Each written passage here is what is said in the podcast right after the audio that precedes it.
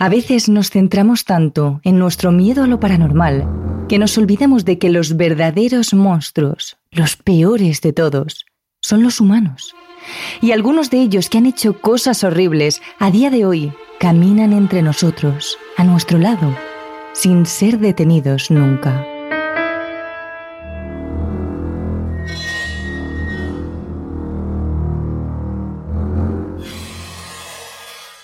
Terrores Nocturnos con Enma Entrena y Silvia Ortiz.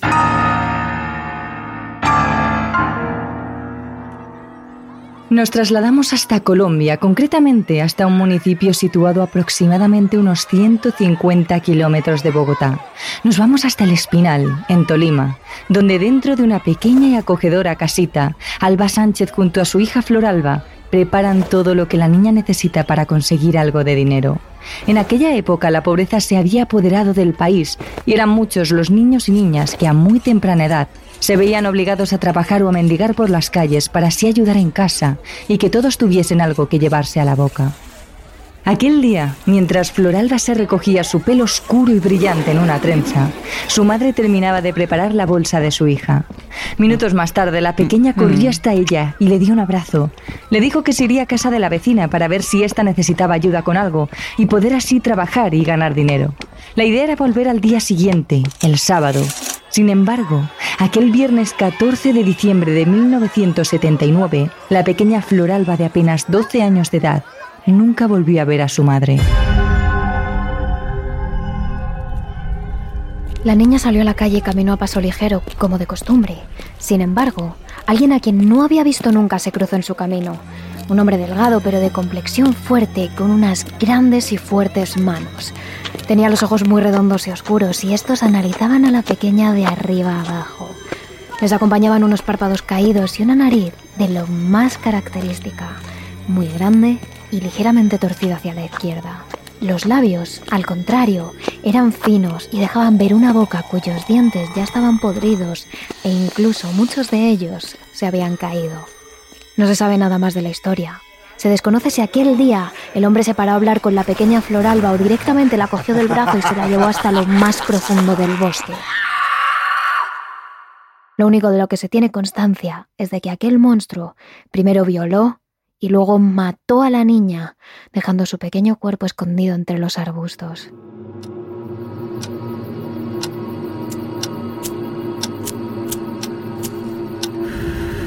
Cuando llegó el sábado, la madre estaba impaciente por ver a su hija, pero según iban pasando las horas, se fue preocupando más y más. La pequeña Flor Alba no volvía a casa. Ya entrada la noche, Alba decidió ir a la casa de la vecina para ver si su hija seguía allí. Pero cuál fue su sorpresa cuando supo que Floralba realmente nunca llegó a ese lugar. A partir de ahí los vecinos junto con las autoridades se pusieron en marcha para buscar a la menor y no tardaron mucho tiempo. Horas después, los forenses, investigadores y policías habían precintado la zona del bosque donde Floralba yacía muerta desde hace bastantes horas. A día de hoy su madre no puede evitar romper a llorar cada vez que cuenta a los medios aquella pesadilla. Por mucho tiempo que haya pasado, el corazón se le parte en mil pedazos cuando habla de su pequeña.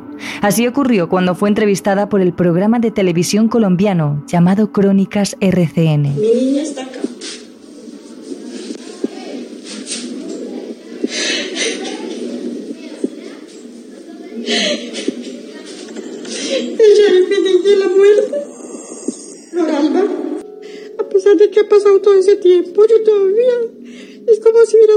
Por aquel entonces nadie tenía ni la menor idea de qué clase de asesino podría haber violado y acabado con la vida de una menor. Por mucho que la policía buscó, no pudo hallar pruebas que destaparan la identidad de esta persona. Sin embargo, y por desgracia, esta no sería la última vez que aquel hombre actuaría acabando con la vida de una niña, y en apenas unos años llegaría a ser conocido mundialmente bajo el apodo del monstruo de los Andes. Sin duda uno de los asesinos más prolíficos. Se dice que podría haber llegado a violar y matar a más de 300 niñas de Colombia, Ecuador y Perú. Precisamente por actuar en dichos países unidos por la cordillera de los Andes, fue denominado con este apodo, el monstruo de los Andes.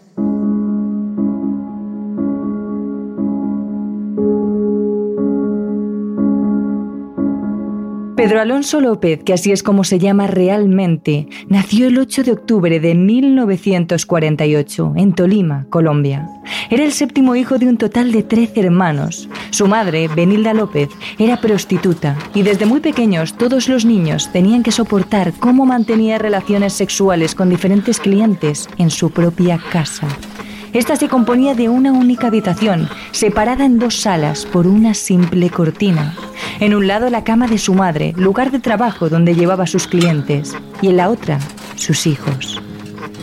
Pero lo peor de todo, sin duda, era el maltrato que ejercía Benilda sobre los pequeños. La mujer castigaba a sus hijos dándoles golpes con un palo, atándoles de manos y pies, colgando a los niños boca abajo de las ramas de los árboles e incluso quemándoles las manos cuando según ella hacían algo mal. Belinda tenía miedo de que sus hijos, en especial Pedro Alonso López, que ya tenía un comportamiento muy extraño con respecto al resto de sus hermanos, violasen a alguna de sus hijas. Así lo contaba el psicólogo forense y criminal Andrés García Ruiz en el canal de televisión ecuatoriano llamado Gamavisión. Su infancia fue muy traumática, incluso eh, su madre eh, golpeaba bastante a Pedro Alonso López cuando era muy chico, le sometía a ahogamientos en el agua, le quemaba las manos, incluso le amarraba en los árboles donde le golpeaba y tenía miedo, la madre decía en sus relatos, que viole a sus hermanas. ¿qué quiere decir de que sus conductas ya nos estaban avisando desde una infancia eh, que podía detonar en un posible violador en potencia? Y efectivamente, cuando Pedro Alonso tenía unos nueve años, fue sorprendido por su madre intentando mantener relaciones sexuales con su hermana pequeña.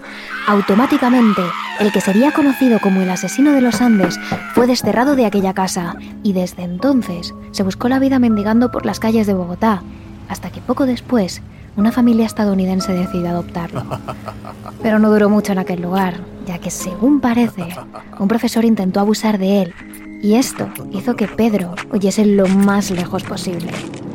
Cuando cumplió la mayoría de edad, Pedro fue encarcelado por hurto y una vez allí, tres presos abusaron sexualmente de él. Sin embargo, esta vez el carácter de Pedro López ya estaba curtido y a los pocos días decidió asesinar a estos hombres como venganza. Este incidente solo sumó dos años más de prisión a su condena, ya que fue declarado como asesinato en defensa propia. Pero en 1987, finalmente, Pedro Alonso López recogió sus pertenencias y fue dejado en libertad, con el peligro que ello supondría para la sociedad. Apenas un año más tarde, el monstruo de los Andes cometería su primer asesinato, raptando a la pequeña Floralba cuando iba de camino a casa de su vecina para conseguir algo de dinero a cambio de trabajar para ella. Tras esto, Pedro Alonso López decidió viajar hasta Perú para huir así de la justicia y encontrar un lugar totalmente nuevo donde seguir actuando. Y es a partir de ese momento cuando el monstruo de los Andes empezó a cometer un asesinato tras otro de niñas de entre 8 y 14 años de edad, sin apenas descanso, siguiendo siempre el mismo modus operandi. Así lo describía Andrés García, el psicólogo forense. Debemos siempre en la clasificación criminológica de, de, de un delincuente de estas características, existen dos tipos de asesinos, ¿no? los organizados y los desorganizados. En este caso, eh, Pedro Alonso López era una persona metódica donde se hacía pasar por una persona humilde que vendía caramelos, donde eh, utilizaba la estrategia del engaño, facultad que tienen los eh, manipuladores y los psicópatas, aprovecharse, digamos, de los derechos de las demás personas. Camargo seguía el mismo modo operando. De esta manera podía ganarse la confianza de las niñas en poco tiempo, bajo la careta de un pobre hombre que solo quería ser bueno con ellas. Conseguía atraer a las menores y llevarlas lejos de la civilización, para luego violarlas y acabar con su vida.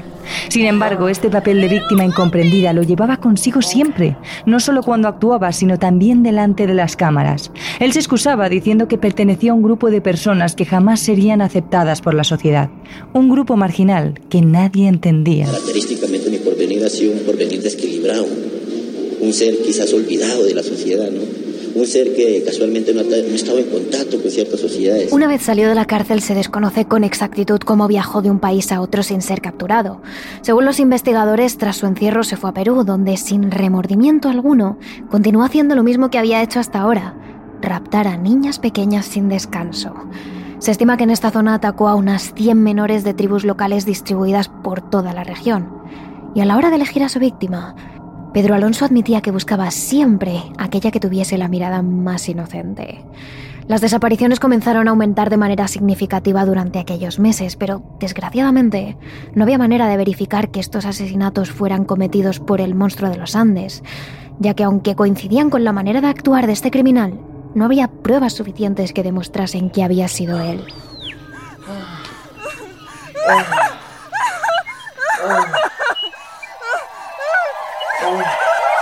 Lo que sí se sabe con certeza es que durante ese periodo fue capturado por un grupo de ayucuchanos, una tribu que presenció cómo el monstruo de los Andes intentaba raptar a una de sus pequeñas de nueve años de edad. Como castigo, los hombres de la tribu le despojaron de sus ropas y sus pertenencias y le torturaron durante varias horas antes de proceder a lo que iba a ser su sentencia final, enterrarlo vivo.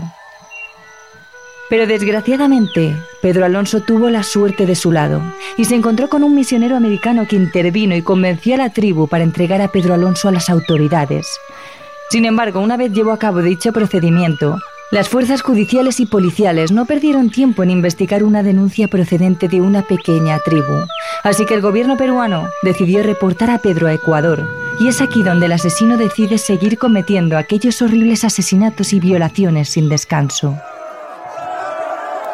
En 1980, durante varios meses, el pánico recorrió las calles de Ecuador. En algunas regiones como Ambato, las desapariciones de niñas pequeñas no paraban de repetirse cada día. La gente tenía miedo. La hermana de una de las víctimas, llamada Ivanova Jacome, narraba así lo sucedido durante aquel periodo de tiempo. A finales de diciembre, enero, eh, casi por 40 y 50 días las niñas desaparecían a la salida de sus escuelas, siempre a las salidas de sus escuelas.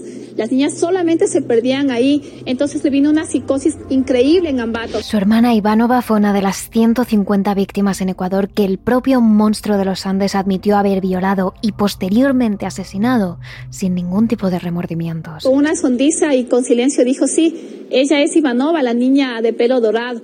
A ella la dejé cerca de una caseta. Ella pedía y lloraba mucho, ¿no? recordaba incluso lo que la niña le decía antes de, de, que la estrangulara. Tal fuerza ejercía sobre las víctimas a la hora de ahogarlas, que muchas de ellas fueron encontradas sin cabeza, con su cráneo a pocos metros. La mayor parte de cuerpos tienen golpes eh, y también el estrangulamiento. Y bueno, mi hermana al menos, el momento de retirar el cadáver, prácticamente se, zafó el cuerpo eh, del cráneo. No podemos imaginar el llanto, los gestos, las súplicas desgarradoras que pudieron haber hecho cada niña en los momentos intensos en que Pedro Alonso López empezaba a tocarle sus partes íntimas o empezaba a torturarles o mostrarles mala cara y amenazarles mientras las violaba. Aunque el monstruo de los Andes parecía delgado, realmente tenía una condición física muy fuerte, en la que especialmente destacaban sus manos algo que llamó la atención de muchos de los abogados y funcionarios que trataron el caso de cerca. Muchos de ellos decían que cuando tendían la mano para saludar a Pedro Alonso, este devolvía el apretón de manos con tal intensidad que la otra persona se quedaba realmente paralizada. Unas manos grandes y fuertes que le permitieron matar a sus víctimas. Mariana Peregrina Ontaneda, madre de una de las centenares de víctimas secuestradas por Pedro Alonso, jamás olvidará el último día que vio con vida a su pequeña. Estaban en la plaza del mercado comprando zapatos para la niña, Mary Arias, de 12 años. Mientras la madre compraba ropa, en un momento dado, su hija se alejó corriendo entre la gente, jugando. Mariana soltó de golpe la bolsa y comenzó a ir tras ella, pero cada vez más gente se interponía en su camino y la niña seguía corriendo, alejándose de su madre. Mariana Peregrina le buscó durante horas en todos los rincones del mercado. Preguntó a la gente, a comerciantes, a las autoridades. Todos se pusieron en marcha, pero por más que buscaron, no encontraron a la pequeña. Un año y medio estuvo Mariana sin saber absolutamente nada de su hija, hasta que un día la policía llamó a su casa y le contó que habían encontrado los restos de una niña, que podía tratarse de su hija. En cuanto Mariana llegó al lugar, Supo al instante que esos eran los huesos de su pequeña. La policía dijo que, que, hay una, que hay una niña más o menos en tal parte. Enseguidita que fuimos de golpe le reconocimos la ropita. Ella estaba en el colegio en el Nacional y por debajo llevaba una camisetita del Nacional y encima un, una chaquetita que yo mismo le confeccioné. Sin embargo, no fue la policía quien capturó al monstruo de los Andes, fue una mujer Carlina Ramón, comerciante de la plaza del mercado de Ambato. Ella, como la mayoría de las madres de la zona, tenía miedo de que aquel asesino que andaba suelto se llevase también a su hija. Es por ello que desde el principio la madre advirtió a la pequeña que debía huir de todo aquel desconocido que le hablase. A día de hoy, la posible víctima de Pedro Alonso, que ahora tiene cerca de 50 años de edad, dice que nunca olvidará el momento en el que el monstruo de los Andes se acercó para intentar ganarse su confianza. Así lo cuenta Margot Alicia Reynoso. Yo le dije a mi mamá, porque era cuántos días que él venía, si sabía estar en el tanque de agua. Eso sí me acuerdo clarito que en el tanque de agua, cuando yo me iba a botar el agua, yo ahí él me, como decir, me, me, cogía ahí y me decía que me, que me quiere regalar dinero. Así estuvo varios días. El monstruo de los Andes esperaba a Margot para poder hablar con ella y llevársela lejos de allí. Y finalmente, un día en el que decidió llevarse a la pequeña. Pero una amiga de sus padres se percató de ello y avisó a la madre, que en aquel preciso momento estaba trabajando en el mercado. Ella salió corriendo tras su hija con un compañero y así fue como finalmente consiguieron capturar al asesino, tal y como relata Carlina. A unos segundos más o menos viene una compañera mía y dice, señora Carlina, sabe que un hombre le ha querido llevarle a mi hija dándole 10 sucres y que le va a regalar una porción de papas. Le perseguí toda la plaza, la calle Salinas, y la calle Olmedo, en la cual yo le dije a un señor que es conocido, le dije que me ayudaran a capturar a ese hombre, porque está comenzando a, a, conquistar a las niñas. Desde un primer momento, Pedro Alonso se negó a cooperar con las autoridades. Con tranquilidad y sin ningún sentimiento de culpa decidió no responder a las preguntas de estos. Los investigadores intentaron durante semanas que el asesino declarase, pero él no admitía nada de lo ocurrido. Finalmente, decidieron llamar a un sacerdote para que se ganase la confianza de Pedro Alonso y conseguir que éste confesara. Sin embargo, cuando reveló al sacerdote los actos tan repulsivos de violencia que ejercía sobre las pequeñas, el hombre abandonó la celda y dijo que no podía aguantar más. Le era imposible escuchar aquellas historias. Todo esto se lo contó a la policía y sirvieron mucho para que los investigadores pudiesen condenar a Pedro Alonso. Y así lo hicieron. En 1980, el monstruo de los Andes se declaró culpable y fue sentenciado a 16 años de cárcel, la pena máxima en Ecuador por aquel entonces. En 1994 fue extraditado a Colombia y allí internado en un hospital psiquiátrico. Pero como ya hemos contado anteriormente, detrás de aquella coraza de hombre incomprendido, Pedro Alonso sabía cómo actuar. Fingió estar enfermo cuando entró en aquel hospital y tras un tiempo fue cambiando su comportamiento y su forma de pensar para así demostrar al resto de la plantilla que se estaba recuperando. Eso hizo que en 1998 Pedro Alonso fuera declarado sano y dejado en libertad. Esto no quiere decir que las autoridades dejasen el caso del monstruo de los Andes. Con el tiempo se consiguió recopilar más información y pruebas y fue en el 2002 cuando la Organización Internacional de la Policía Criminal, la Interpol, emitió un aviso urgente en el que se pedía la búsqueda, localización y captura del monstruo de los Andes, cuyo número de niñas asesinadas y violadas podría ascender a más de 350. Y de ser así, Pedro Alonso sería el asesino en serie que más asesinatos ha cometido del mundo. Muchos son los investigadores que a día de hoy siguen estudiando el caso del monstruo de los Andes. Existen multitud de teorías que intentan desvelar qué ocurrió de verdad y organizar los hechos de manera precisa para conocer bien el recorrido que llevó a cabo Pedro Alonso. Pero hay quienes defienden que la historia de este hombre es una leyenda, como comenta Amparo Arias, investigadora y perfiladora criminal, ya que dice que es imposible que un solo hombre en tan poco tiempo viajase a tantos países sin ningún medio y que él solo asesinase a tantas niñas inocentes. Dos años moverse por tres países con pocos medios, con poca educación, para tener acceso a ese número de víctimas es muy poco probable. Actualmente hay quienes aseguran que a estas alturas Pedro Alonso debería estar muerto. Pero no son pocas las personas que dicen todo lo contrario, que aseguran que está vivo y que aunque ya tenga 72 años, sigue actuando. Su hermano César Tulio asegura que Pedro Alonso continúa con vida y que aunque no habla con él, en ocasiones lo sigue viendo, caminando por toda la ciudad de Tolima. Barbao, está como un pastor, ¿sí? Y con un manto blanco. mantiene orando y todo. Un caso que sin duda deja muchos cabos sueltos. No se sabe si realmente Pedro Alonso tenía una enfermedad mental o por el contrario, como reflejaba su forma de actuar, era un asesino que sabía lo que hacía y cómo debía hacerlo. Pero lo que sí se tiene claro, sin ninguna duda, es que ha sido y es uno de los asesinos más peligrosos que han existido y que actualmente continúa en libertad. Un psicópata es demasiado manipulador e inteligente. Tienden a, alegar enajenación mental, retraso mental, que no estuvo en las condiciones eh, volitivas, o sea, de su voluntad, y tienden a a fingir enfermedades mentales.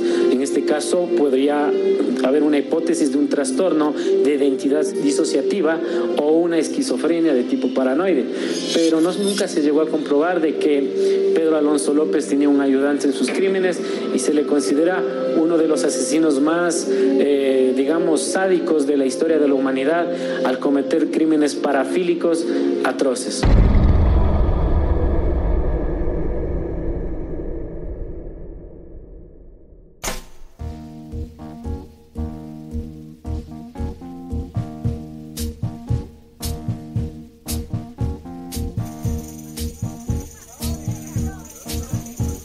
Nos situamos en Vallejo, California, el 20 de diciembre de 1968. David Faraday y Betty Lou Jensen, dos jóvenes de 17 y 16 años, salieron en su primera cita. David recogió a Betty en el coche de su madre, la llevó a un restaurante y se dirigían a una fiesta cuando los jóvenes decidieron aparcar el coche en uno de los miradores del Lake Herman Road para tener cierta intimidad durante unos minutos. Poco después, un Chevrolet Impala blanco aparcó a apenas dos metros de ellos, deslumbrándoles con las luces de unos potentes faros, y un hombre se bajó del vehículo y se les acercó. Los ojos de Betty se dirigieron inmediatamente a la pistola que el hombre se había sacado del anorak, y el miedo la paralizó.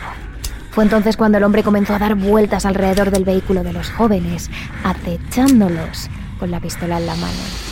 Finalmente David se inclinó sobre el asiento del copiloto para abrir la puerta y que Betty saliera corriendo, pero entonces el hombre disparó un único tiro sobre su cabeza. David murió en el acto, lo que le dio tiempo a Betty a salir corriendo justo antes de que cinco balas le impactaran por la espalda. La chica cayó muerta boca abajo, con la sangre manchando su abrigo blanco recién estrenado. El detective Pierre Bidou, de la policía de Vallejo, fue uno de los primeros en llegar al lugar del crimen. El varón tenía medio cuerpo dentro del vehículo y aún parecía respirar, pero estaba inconsciente. Quizás su cerebro seguía vivo, pero no quería comunicarle a su cuerpo que había fallecido. Supongo que lo planificó. Desde luego tenía unas razones muy sádicas. De hecho, no fue el único que pensó que el asesinato de los jóvenes Faraday y Jensen no era algo casual. Más aún cuando tras los primeros meses de investigación no encontraron ningún tipo de rastro que llevara hacia el culpable. Lo único que sabían es que el asesino conducía un Chevrolet blanco y que antes de aparcarlo en Lake Herman Road se le había visto aparcado en el restaurante al que fueron David y Betty.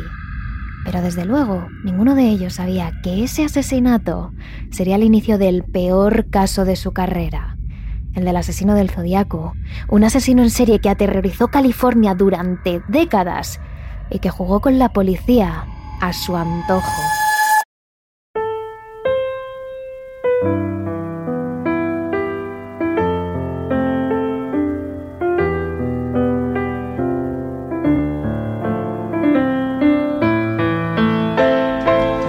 La noche del 3 de julio de 1969, Darlene Ferrin, de 22 años, dejó a su hija y a su marido en casa para ir a ver a su amante, Michael Renault, con la excusa de que llegaría tarde porque tenía turno en el bar en el que trabajaba algunos días y que después pasaría a comprar fuegos artificiales para el 4 de julio. Michael se subió al coche de Darlene y se pusieron en marcha cuando se dieron cuenta de que un Chevrolet blanco les seguía. Trataron de perderlo durante varios minutos, pero les fue imposible, así que decidieron avanzar hasta el aparcamiento de un conocido club de gol de Vallejo y serpentear hasta resguardar el coche en un pequeño bosque. Pero el Chevrolet blanco apareció y aparcó a tan solo un par de metros del coche, deslumbrándolos con la luz de sus faros. Entonces, como cuenta el detective de RAS de la policía de Vallejo, comenzó todo. Caminó hasta el coche, pero no dijo ni una sola palabra. Nada. Simplemente sacó el arma y empezó a disparar. Darlene se desplomó sobre el volante después de recibir siete disparos, los que iban para ella y los que atravesaron el cuerpo de Michael, al que el asesino disparó primero y con más agresividad. Michael, que aún seguía con vida, trató de abrir la puerta del coche para escapar. Entonces, sin ningún tipo de piedad, el asesino volvió por él y le disparó dos veces más. Después fue a la ventanilla del piloto y disparó otros dos tiros a Darlene antes de volver al Chevrolet y huir. Tan solo unas horas después del crimen, justo antes de la una de la noche del 4 de julio, la policía recibió la llamada anónima de un hombre que confesaba no solo el asesinato de esa noche, sino también el de David y Betty, dando una cantidad de detalles que solo el asesino podía conocer. Nancy Slover, telefonista del departamento de policía, fue quien recibió esa llamada. Habló todo el tiempo en un tono monocorde, como si estuviese actuando o leyendo. Yo intenté hablar, pero cada vez que empezaba a hacerle una pregunta como ¿Quién es usted? ¿Dónde se encuentra en este momento? O necesito su nombre y dirección. Elevaba un poco más la voz para cubrir la mía. Llegué a pensar que se estaba divirtiendo conmigo. Su voz se hizo más grave y al despedirse dijo adiós de un modo realmente estremecedor. Y yo me quedé pensando, Dios mío, he hablado con el hombre que cometió esos crímenes. Esta fue la primera vez que la policía tuvo contacto con el asesino y gracias a esta llamada pudieron conectar un crimen con otro y encontrar las coincidencias entre ambos. El modus operandi era el mismo en ambos crímenes, acechar a la pareja en un coche y acribillarlos a tiros violentamente casi sin mediar palabra. El coche también era el mismo, un Chevrolet Impala blanco según los testigos. Y por si fuera poco, Darlene conocía a Betty y a David ya que habían ido al mismo instituto. Pero esto no acaba aquí. Tanto la familia de Betty como la de Darlene aseguraron que en las últimas semanas antes del asesinato las chicas estaban extremadamente nerviosas, que actuaban de manera extraña e incluso aseguraron que un hombre las acosaba. La hermana de Darlene llegó a decir que un hombre corpulento, alto, con chupa de cuero y gafas negras le dejó un regalo a Darlene en la puerta de su casa para luego marcharse. Un hombre al que se le había visto comer varias veces en el bar en el que trabajaba Darlene y que llevaba precisamente un Chevrolet Impala blanco. Sin embargo, la mejor pista de la policía era el propio Michael Renault, que contra todo pronóstico y con mayor suerte que Darlene, había logrado sobrevivir. Mientras el asesino volvía para rematarle, el joven consiguió verle la cara y gracias a eso pudo darle una descripción a la policía. Era un hombre blanco de unos 25 o 30 años, robusto, de unos 100 kilos, sin gafas, con el pelo castaño y rapado a lo militar. Pero mientras la policía seguía todos estos rastros, el asesino en serie seguía trabajando.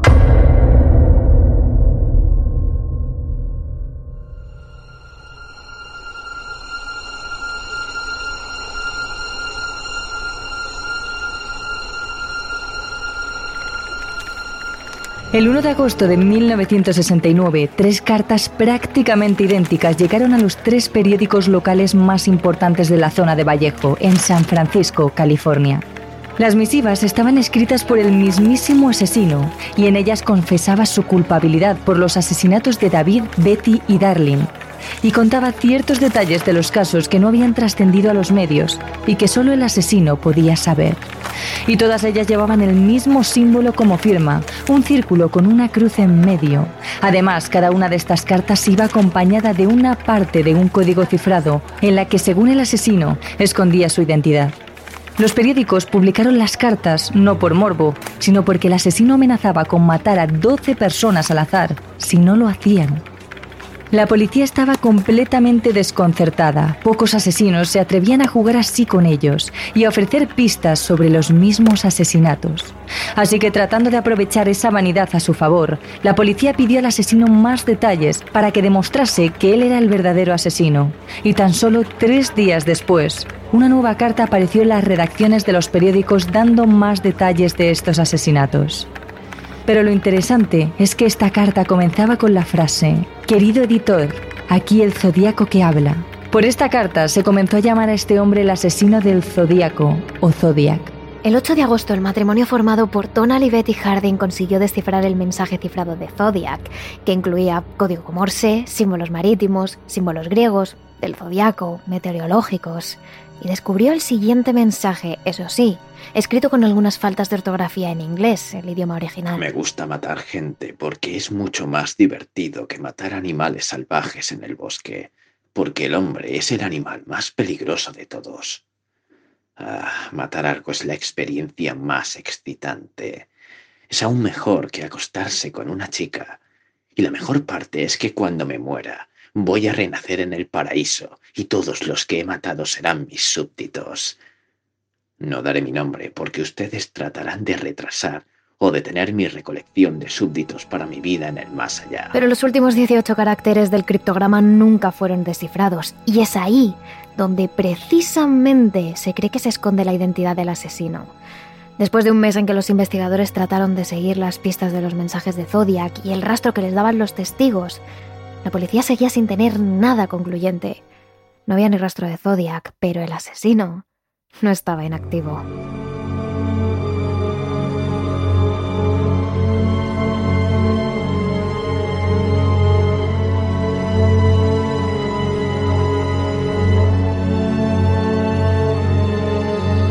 El 27 de septiembre de 1969, Brian Harner y Cecilia Shepard estaban teniendo su última cita antes de que ella se marchara a la universidad. Estaban merendando a la sombra de un roble a las orillas del lago, cuando de repente Cecilia vio la sombra de un hombre que les acechaba. Le extrañó porque no había ningún otro coche en el aparcamiento y no había visto a nadie en el lago. Pero la alarma cundió de verdad cuando vio que en tan solo un segundo el hombre estaba casi encima de ellos y no era un hombre normal. Iba vestido completamente de negro, con una capucha de verdugo sobre la cabeza, unas gafas de sol oscuras sobre los agujeros de los ojos y sobre el pecho el símbolo de Zodiac, el círculo con la cruz en medio. Pero lo peor es que de su cinturón colgaban un largo cuchillo y unas cuerdas, y en su mano había una pistola, una pistola con la que estaba apuntando a los jóvenes que levantaban las manos. En ese momento, Zodiac les habló. Soy un fugitivo de Dire Lodge. He matado, he matado a un guardia y ahora quiero el dinero y las llaves del coche. Necesito el coche para ir a México. Pensando que todo era una especie de robo, Bryant le dio la cartera y las llaves del coche pensando que todo acabaría ahí. Pero por supuesto, no lo hizo. Zodiac obligó a Cecilia a atar a su novio y después ella misma fue atada de manos y pies. Bryant, entonces, pensando que hablaba como un ladrón común, le pidió que le enseñara la pistola para ver si estaba cargada. Y Zodiac le enseñó el cargador con una sola bala y le dijo... Ahora tendré que acuchillaros. Y así lo hizo.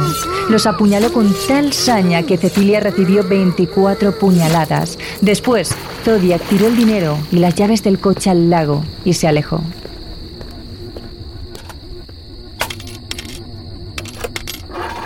Pasadas las siete y media de la tarde, Zodiac llamó a la policía de Napa para informar del crimen. Esta vez la policía pudo localizar la llamada en un teléfono público a tan solo unas calles de la oficina del sheriff. Incluso pudo sacar las huellas dactilares del teléfono. Pero ni rastro de Zodiac. Cuando la policía llegó a la escena del crimen, Bryant aún respiraba, pero Cecilia llevaba tiempo muerta.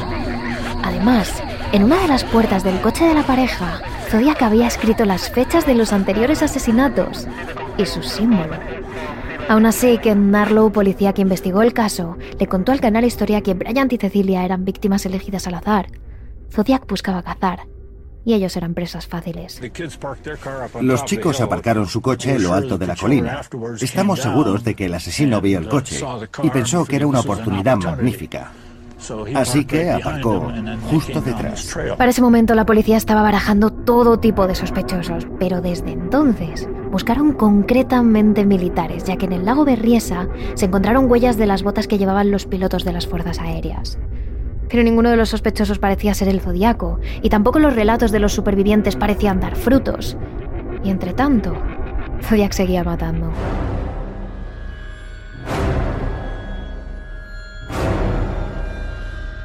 El 11 de octubre de 1969, Zodiac se subió al taxi de Paul Stein y le indicó que le llevara hasta las calles de Maple y Presidio Height. Pero el taxista continuó un poco más hasta la calle Cherry. Fue entonces cuando Zodiac atrapó la cabeza de Paul entre sus brazos y le descerrajó con un tiro sobre la cabeza, matándolo al instante. Antes de bajar del coche, empapado en sangre, Zodiac cogió el dinero, las llaves y un pedazo de camisa del taxista antes de limpiar las huellas. Todo esto fue visto por tres jóvenes adolescentes que no dudaron en llamar a la policía. Los agentes llegaron enseguida, lo suficiente como para ver a un hombre blanco que encajaba en la descripción caminando hacia el norte. Pero la policía que cogió la llamada de los jóvenes anotó mal la información y les dijo a las patrullas que buscasen a un hombre negro.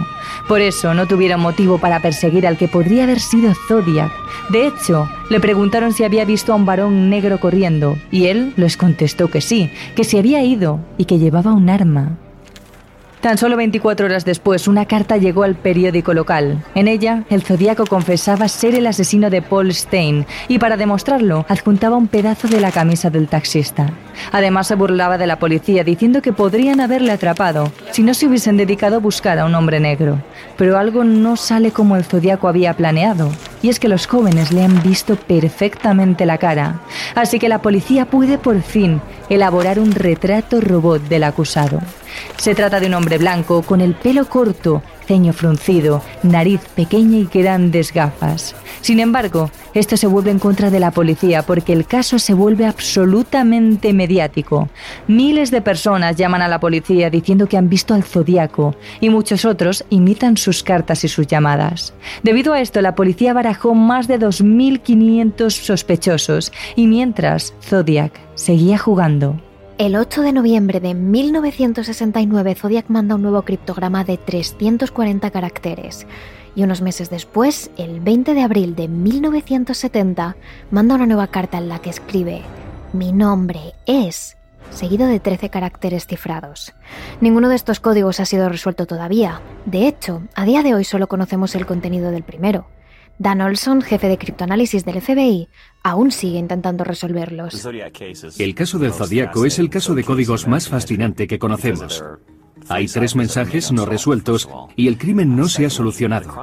Por eso, queda la esperanza de que, descifrando los mensajes, se pueda identificar quién fue el asesino. Zodiac mandaría aún otras nueve cartas más dando diferentes informaciones, más mensajes cifrados, contando que habló con la policía el día que mató a Paul Stein, o confesando hasta 37 asesinatos, de los que solo los cinco que hemos mencionado han sido comprobados.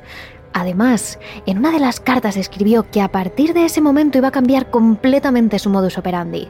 Unos crímenes parecerían intentos de suicidio, otros ataques aleatorios, otros violentos, pero que la policía nunca conseguiría relacionarle con ellos y nunca conseguirían detenerle. Y efectivamente, nunca se llegó a atrapar a Zodiac. Nunca supimos nada más de él.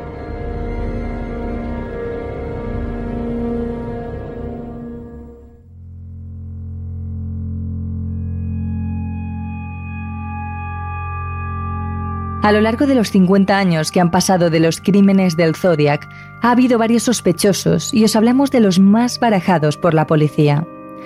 Arthur Leigh Allen fue el único sospechoso que fue investigado seriamente. Durante la época de los asesinatos, fue un estudiante que vivía en casa de su madre en Vallejo.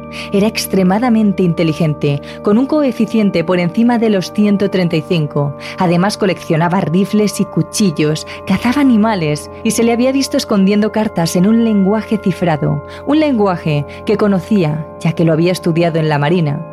Además, la familia llevaba un tiempo preocupada por su salud mental y su cuñada encontró un cuchillo ensangrentado en el asiento trasero de su coche el día de los asesinatos del lago Berrillesa. Uno de los amigos avisó a la policía y al ver que las fechas y los lugares de los asesinatos encajaban con el lugar donde había estado Arthur Lake Allen, decidieron registrar su casa. Allí descubrieron todo tipo de objetos sexuales, animales diseccionados y partes de sus cuerpos en un congelador. Sin embargo, Arthur Lake consiguió pasar la prueba del polígrafo. Su letra no coincidía con la de las cartas mandadas por el zodiaco y sus huellas dactilares no eran las mismas.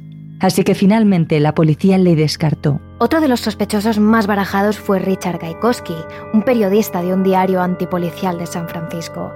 De hecho, fue uno de sus compañeros de trabajo que ha permanecido anónimo bajo el seudónimo de Goldcatcher, el que dio la voz de alarma.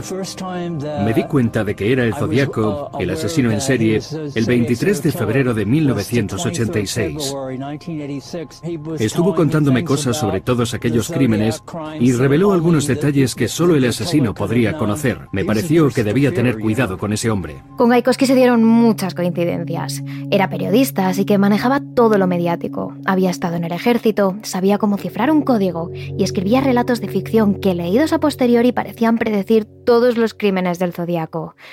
Pero sin duda las coincidencias más impactantes son que su cara es prácticamente al retrato robot.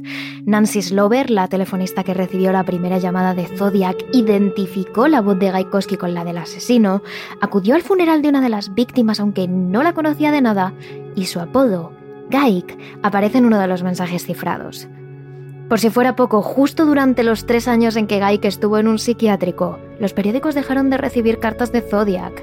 Sin embargo, Bob Loomis, otro de sus compañeros de trabajo y amigos, niega todo esto. En mi opinión, esa no es una posibilidad. Una de las razones que alegan es que, supuestamente, la palabra Gaik aparece en una de las cartas del asesino del zodiaco. Y aunque es cierto que Dick Gaikowski se refería a sí mismo como Gaik, no lo escribía de la forma que se ha hallado en los mensajes. Él lo deletreaba G-A-I-K, como en esta postal. Y no G-Y-K-E. En los códigos que utilizó el zodiaco se puede leer muchas cosas. En realidad podría haber cientos de interpretaciones, pero yo creo que esta es un poco forzada y exagerada. Tengo cartas suyas de la época en que ocurrieron los asesinatos de Lake Herman en 1968 y parecen indicar que Gaikovsky se encontraba en Albany y no aquí en la costa oeste. Le habría resultado imposible cometer los crímenes de Lake Herman si estaba en la costa este. Y aunque todo esto podría ser mentira, Loomis podría tener razón, porque ni la caligrafía ni las huellas de Zodiac coincidían con las de Gaikowski así que la policía ni siquiera pudo detenerle. Se barajó también el nombre de Laurence Kane, a quien identificó uno de los supervivientes y también la hermana de una de las víctimas, pero de nuevo nada encajaba. E incluso el del famosísimo asesino en serie BTK, ya que su modus operandi parecía coincidir en algunos casos con el del Zodiac. Sin embargo, el sospechoso más reciente, el que más se baraja desde el año 2014, es Earl Van Best Jr. Y fue su hijo, Gary Stewart, el que puso la lupa sobre él acusándolo de ser el Zodiac en su libro. El animal más peligroso de todos. Todo sucedió cuando Gary quiso saber más de su padre biológico, ya que él era adoptado. Descubrió entonces sus conexiones con sectas satánicas, que era muy parecido al retrato robot, que su nombre aparecía en uno de los criptogramas del Zodiac. Pero poco a poco siguió investigando y llegó a las dos coincidencias más perturbadoras. Según los criptoanalistas, las firmas de Earl Van Best Jr. y del Zodiac coinciden y sus huellas dactilares tienen exactamente la misma cicatriz. Sin embargo, han pasado 50 años de los crímenes del Zodíaco. 50 años en los que la investigación ha seguido activa y en los que Zodiac podría haber seguido matando sin que nadie lo supiera, ya que a día de hoy la identidad de este asesino sigue sin estar confirmada. Y esto ha desatado la aparición de teorías. Hay quien dice que Zodiac era un psicópata especialmente inteligente capaz de burlar a la policía. Hay quien dice que en realidad eran dos asesinos, o cuatro, ya que el símbolo de Zodiac es un círculo dividido en cuatro, y que por eso nada llegaba a encajar.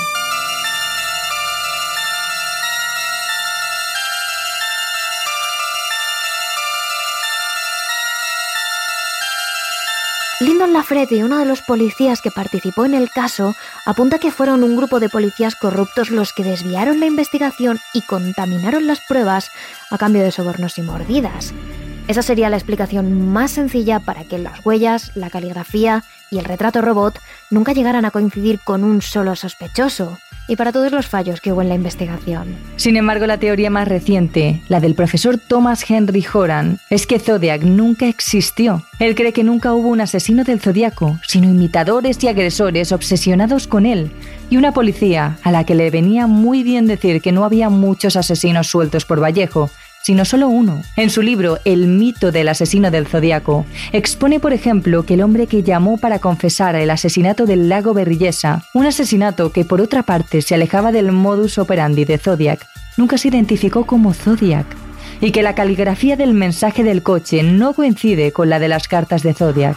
Así que quizás ese crimen fuera cometido por un imitador. Incluso apunta que la policía pudo manipular pruebas y llamadas telefónicas para crear a este supuesto asesino en serie. Estas y miles de teorías más siguen circulando por Internet a día de hoy por un único motivo. La policía nunca llegó a detener al responsable de estos crímenes. Zodiac siguió suelto hasta el fin de sus días, dejando un largo rastro de imitadores. Pero aún hoy hay investigadores como Tom Boyd que siguen buscándole, que siguen queriendo poner un nombre y una cara a ese asesino. El caso del Zodíaco resulta tan misterioso porque supera a la ficción, pero realmente existió. Hubo un tipo que cometió esos crímenes tan terribles y presumía de que no podrían capturarle. ¿Y vosotros? ¿También queréis investigar más sobre estos asesinos?